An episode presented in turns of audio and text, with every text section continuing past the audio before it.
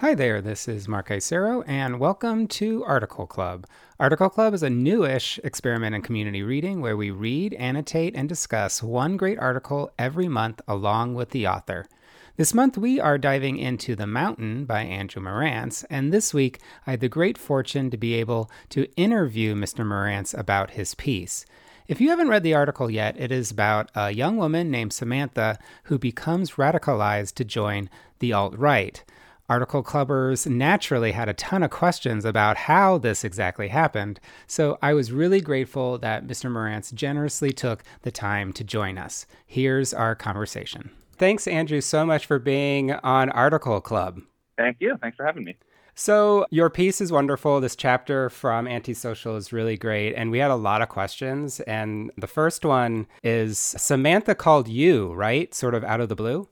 Yeah, semi out of the blue. You know, I had been reporting around this stuff for a while, and you know, one of the things that happens when you're reporting in a particular milieu for a while is that you know word kind of gets out, and so she had heard through various people that I was someone she could talk to, and so she she got my number that way. And yeah, I had been kind of I had been kind of putting out feelers for someone like her, someone who could speak to these things in a way that other people couldn't. I just didn't know who or where she was, obviously.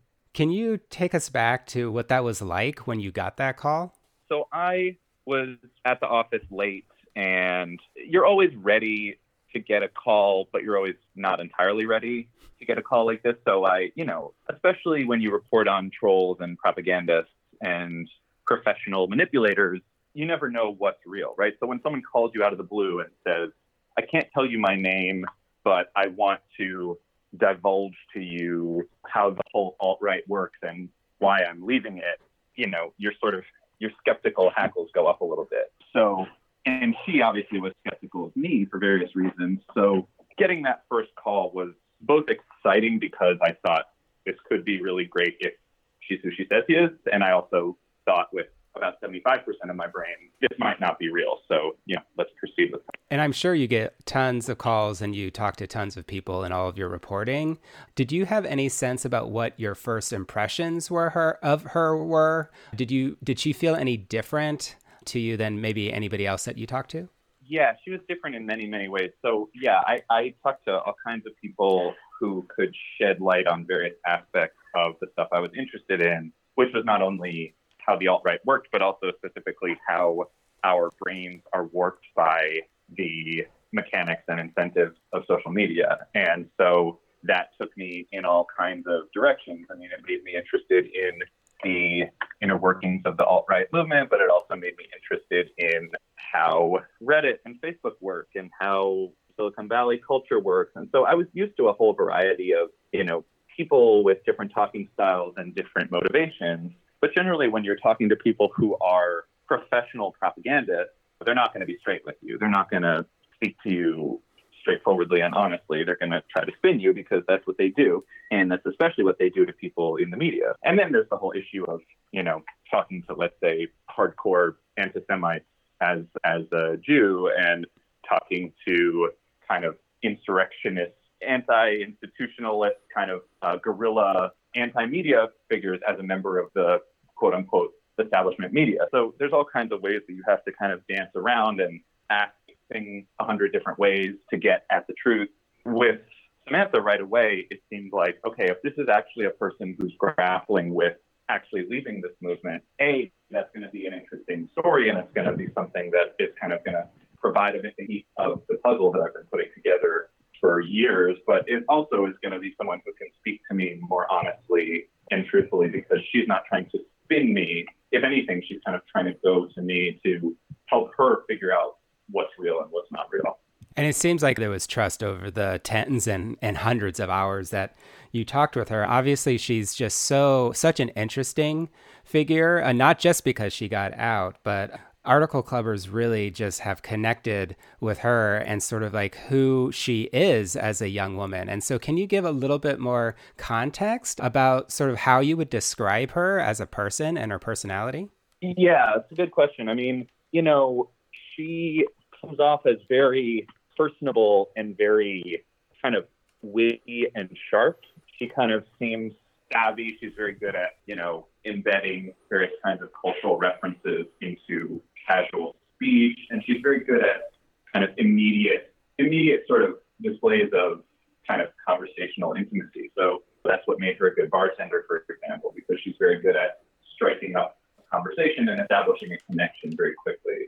It's also what made her a good recruit for an internet subculture because she's very good at assimilating various kinds of memes and adapting them into her speech. So, and, you know, in a way, that's what makes her so personable and so pleasant to talk to. But I think she would be the first to tell you that it's also kind of dangerous because it means that there's a much thinner barrier between sort of the performance she's doing for other people and who she is, you know, herself in her heart of hearts. I think those things can get easily confused for her. That's not unique to her. I mean, I think the parasocial and interpersonal and performative aspects of our lives influence all of us in various ways, but I think for her it's just more pronounced. And I think that kind of helps to explain in a way why she was so impressionable. Yeah, and it seems like she's also a little bit self-aware of that. excuse me, self like self-conscious of that aspect of her personality. And you you make a great point, obviously, that there's not a formula for becoming radicalized, um, and there's a lot of different ways, and it could happen really to any of us. But did you have a sense about like some of the key steps that may have may have happened for Samantha that she sort of um, went in that direction? Well, yeah. So I think that is the first one, right? That that you know, and I think to some degree we all have this kind of not entirely developed sense of self, right? Who am I really? What do I want really? What are my values really? In the absence of anyone else, in the absence of anything I read, anything I see, any social feedback I get, right? In a way, that's not even a realistic question to ask because we're always operating in social conditions. And I think in her case, her social conditions shifted so rapidly from, you know, the socially acceptable thing to do being, you know, canvassing for Obama on the weekends when she's senior in high school to the socially acceptable thing to do being, you know, hanging out with people, especially this one boyfriend who, you know, spend too much time on 4chan to then suddenly sort of substituting the old kind of mental dialect she was used to speaking with this new dialect. And I guess, you know, so there are some sort of outward personality markers, you know, someone, something I've kind of semi thought of as a pattern is, you know, a high IQ and a low EQ, you know, someone who's very verbally dexterous, but maybe not as good at, you know, reading people or even reading themselves as you might want. That could be one indicator, you know, a certain kind of you know, excitability, ability to get swept up in in a meme without asking questions. And also, I mean, there are personality markers that would otherwise be really valuable and useful, like a desire to question established narratives. You know, the kind of person who isn't content to, you know, see something on CNN and say, "Oh, okay, I'm sure that's the whole truth, and there's nothing behind it." That is that's a personality trait that you really want in a person, all things being equal. It just has to be balanced out with other kind of internal guardrails. Yeah, and one of the things you mentioned was this relationship with her boyfriend. And that is, I think, the first part of the chapter where we just thought was really wild with regard to like not just the relationship, but specifically the actual step for how she got all in. And it's something that for me as a reader, I was like, whoa, this is pretty major. Do you feel like this is also an aspect of how it happens in that, like, that there needs to be or can be or sometimes is uh, a personal relationship that, that moves somebody in that direction? Yeah, that definitely that definitely helps. And yeah, it's all you know. I, as you say, I am reluctant to put a formula on it because it, it always happens different ways with different people, and I, and I don't want it to sound like you know some kind of you know dark magic kind of reefer madness thing. You know, if somebody exposes you to the wrong website, you'll get bitten and turn into a zombie or something. I, I, I don't think it's like that. And I know some people are are you know just generally sort of so eager to find a color by numbers explanation that they will leap to that. And I, it's understandable, right? Because these are such novel and scary things that we want to be able to pin them down. But but radicalization is another species of what we're all doing all the time, which is trying to make sense of the world, you know, and it's very easy to look at it as this foreign, terrifying thing, which in some ways it is, but in other ways it's just people trying and failing in this case to make sense of the world around them. And we're all doing some version of that all the time. So, yeah, it definitely helps to have someone in your life who you trust or feel indebted to or tied to in some way who's pulling you in this direction because it just gives you that much more weight and it gives you that much more of an impetus to um, look closely at it. And I don't think that necessarily there'd be a blanket rule that nobody should look closely at this stuff. Obviously, I've spent a long time looking closely at it, but you know, you know what you're doing before you wade into that muck. And she she didn't she didn't have that protection. But were you surprised? I mean, there's definitely a lot of us who are surprised that after breaking up so quickly, after like four or five days, uh, she comes back to Richie and says, You know, I'm all in. And I know that it's perhaps my and our snootiness, or I know some women also are being critical of her as well. Were you surprised as a reporter that that, that, that happened? Well, look, I mean, obviously it's fair to be critical of that decision. It's pretty much the worst decision you can make as a thinking person. So yeah, I'm obviously critical of it. I just, you know, I think explaining it and excusing it are obviously two separate things. I think there's pretty much no excuse for becoming a white nationalist, but there can and should be an explanation. And yeah, look, in, in one sense, it is surprising that it happened so quickly and so precipitously. In another way, it's like I think part of what we tend not to understand about this stuff, something I didn't really understand until I spent a long time looking at it, is that, you know, you might think based on the kind of mainstream coverage of this stuff that when you go to these hate filled parts of the internet, it's just a lot of people ranting and raving and it's just a picture of David Duke burning a cross and all this stuff. It, it's really, really not that. And it's much savvier and on its face less obviously threatening, right? Because that's how effective propaganda works. So if you aren't specifically trained in critical thinking and how to debunk arguments you've never heard before and how to find statistics to go up against the carefully selected statistics you're being presented with and all that stuff, then yeah, it's totally understandable to me if not excusable. I was going to ask this later but you know you talk about evidence you talk about like looking at arguments and a lot of us are educators and so we might see some of our students who might be radicalized and you know all teachers are working on reading skills as well as like looking at arguments. Do you feel like that might be an aspect that i'm not saying that you should like decry all of american education or whatever but do you feel like that there's a piece to it where if we were more critical and if we did read better that maybe this wouldn't happen as much?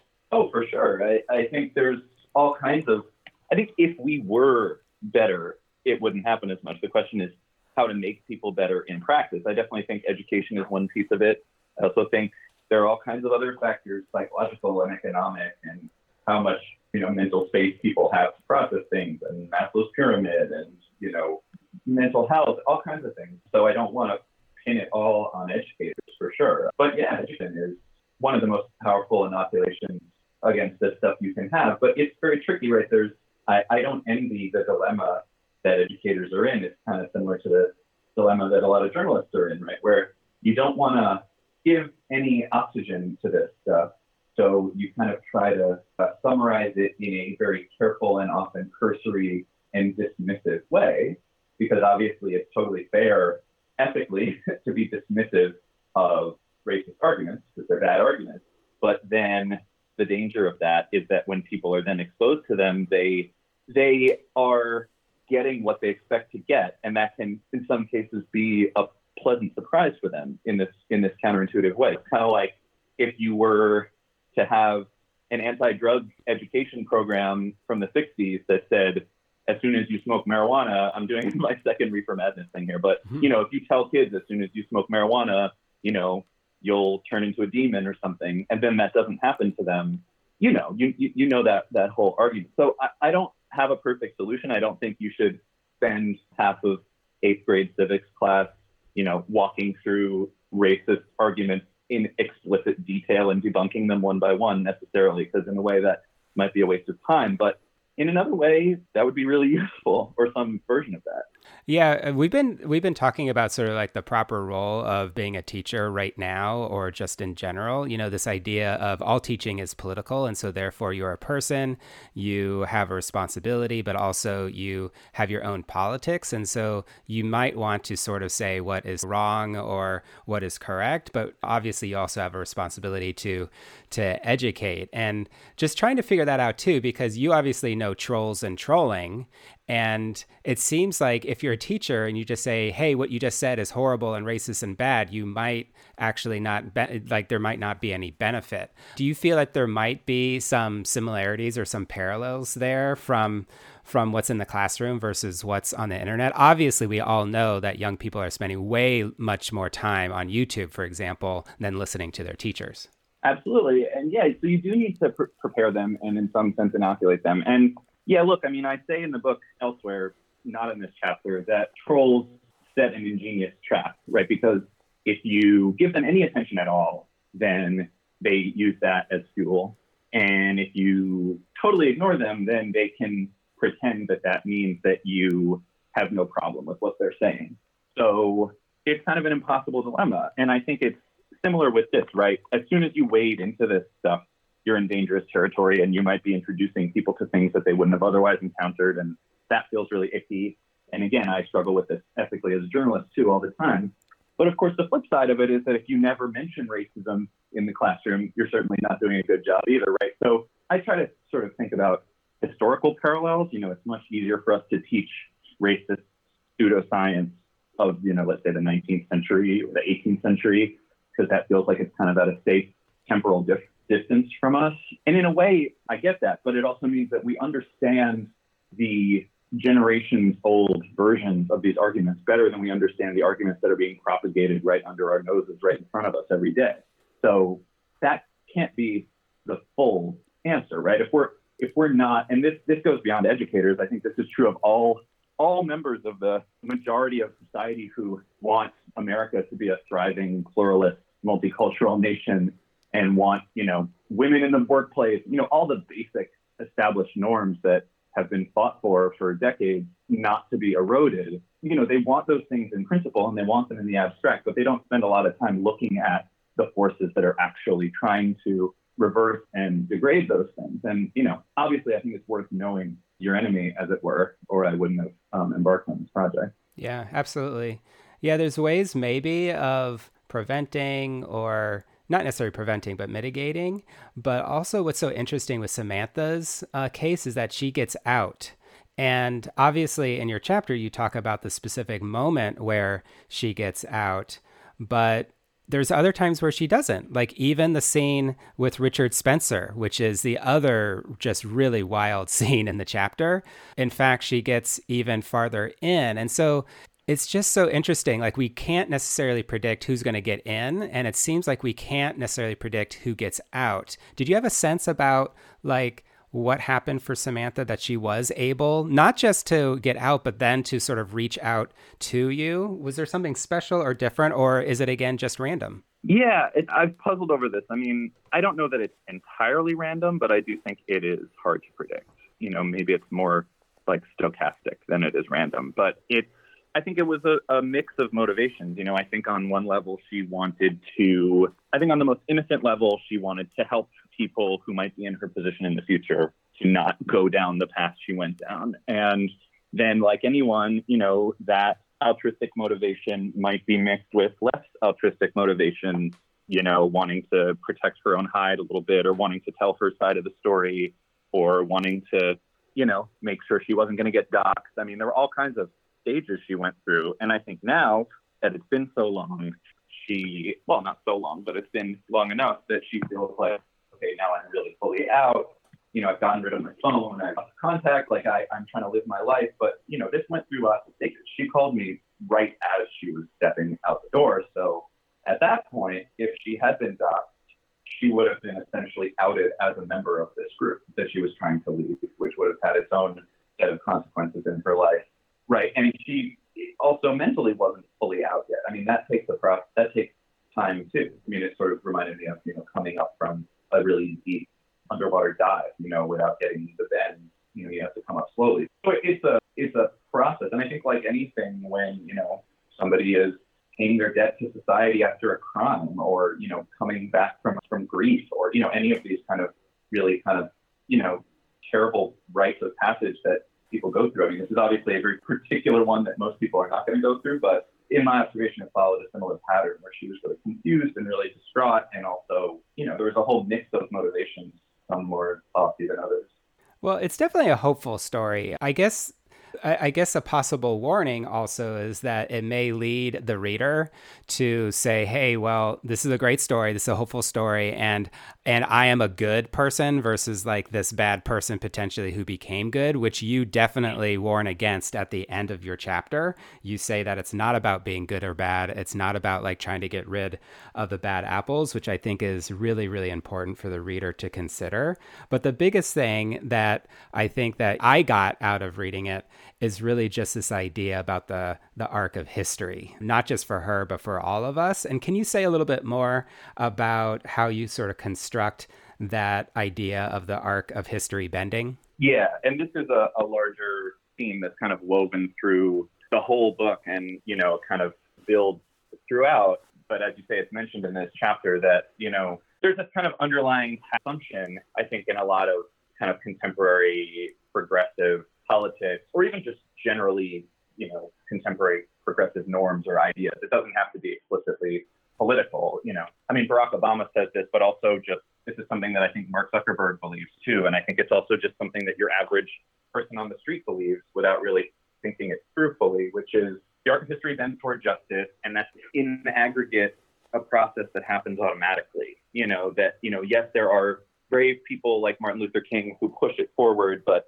I think the tacit assumption is that it kind of would have happened anyway. It just happened a little faster because of certain people, or you know, that there's a kind of semi predetermined arc to history. It's actually this very Hegelian idea. Again, you don't. It doesn't mean that you, your average person on the street is getting it from Hegel. I think it's just it, it comes to us through cultural osmosis, and normally we don't have that much necessity to question it, right? Because you see so many things that do move in this generally uh, positive direction or this direction of increasing personal freedom or whatever. So, you know, you sort of think broadly, okay, we, and, and you hear people like Mark Zuckerberg say this, well, you know, we might take one step back, but then we take two steps forward. And it, it just never seems to cross their minds that, you know, you could take one step forward and two steps back, right? It just, they seem to know the, the, the telos of history as almost an article of faith. And I just think that is really wrong and really dangerous. And so I try to you know, it's not a book of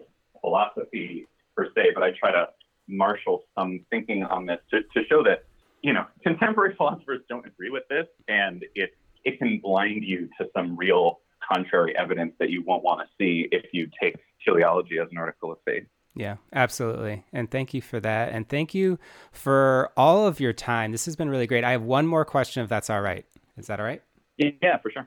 Yeah. The the last question is obviously we're an article club and so and we're in this time of possibly great change as well as just like maybe it is up to us to try to bend the arc of history and we're like a reading club. And so can you what do you feel right now is the purpose of reading and what can we get out of it and not just your piece but like pieces in general?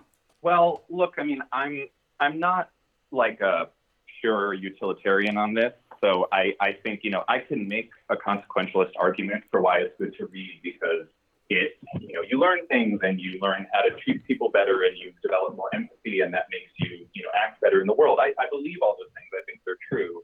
But if I'm being really honest, I don't think that's the purpose of reading, at least not for me. I think the purpose of reading is because learning stories and experiencing stories and telling stories and, and discovering truths about ourselves is just sort of what human beings do. So I, I don't think those two things are mutually exclusive. You know, the kind of Kantian reason for, for reading, for lack of a better term, versus the consequentialist reason. I think they can both be true, and I think they are both true. When you get down to pure utilitarian math, you know, one of my favorite free books, Strangers Drowning, by Larissa MacFarquhar, and she has all these people who are extreme altruists who sort of say, why would I do something like reading when I could be you know, donating my plasma or, you know, sending malaria nets to countries with them? And that's a valid argument. And I can't really tell you, oh, if you spend more time reading, you know, fewer people will die of malaria. I actually don't have a mechanism to prove that that's true. I just think that utilitarianism is not a frame to look through the world through. And sometimes I'm convinced by that argument, and sometimes it makes me feel callous. But, you know, I think ultimately there are just people who write and read and listen to stories, and that's what they do. And in order to feel fully human, that's what they're going to do. So I just kind of try to accept that about myself anyway. That's great. And thank you so much, Andrew, for all of your time and for sharing with us your thoughts and for being on Article Club. We really, really appreciate it. Thank you. Thanks for reaching out. I want to thank Andrew Marantz once again for joining us at Article Club and for sharing his insightful thoughts. I really, really appreciate it. Also, I want to thank you out there, Article Clubbers, and folks maybe thinking about being part of Article Club who uh, took a listen. Thank you very, very much for doing so. If reading and annotating great articles and discussing them with other thoughtful people appeals to you, and if you enjoy hearing what writers have to say about their work, I hope that you'll want to find out more about Article Club. You can do so over at articleclub.org. If Mr. Marantz's The Mountain is intriguing to you, there's still time to sign up for this month's discussion on Sunday, June 28th. You can go to highlighter.cc slash discussion for more info. All right, that's it for now. Thank you again and have a great week.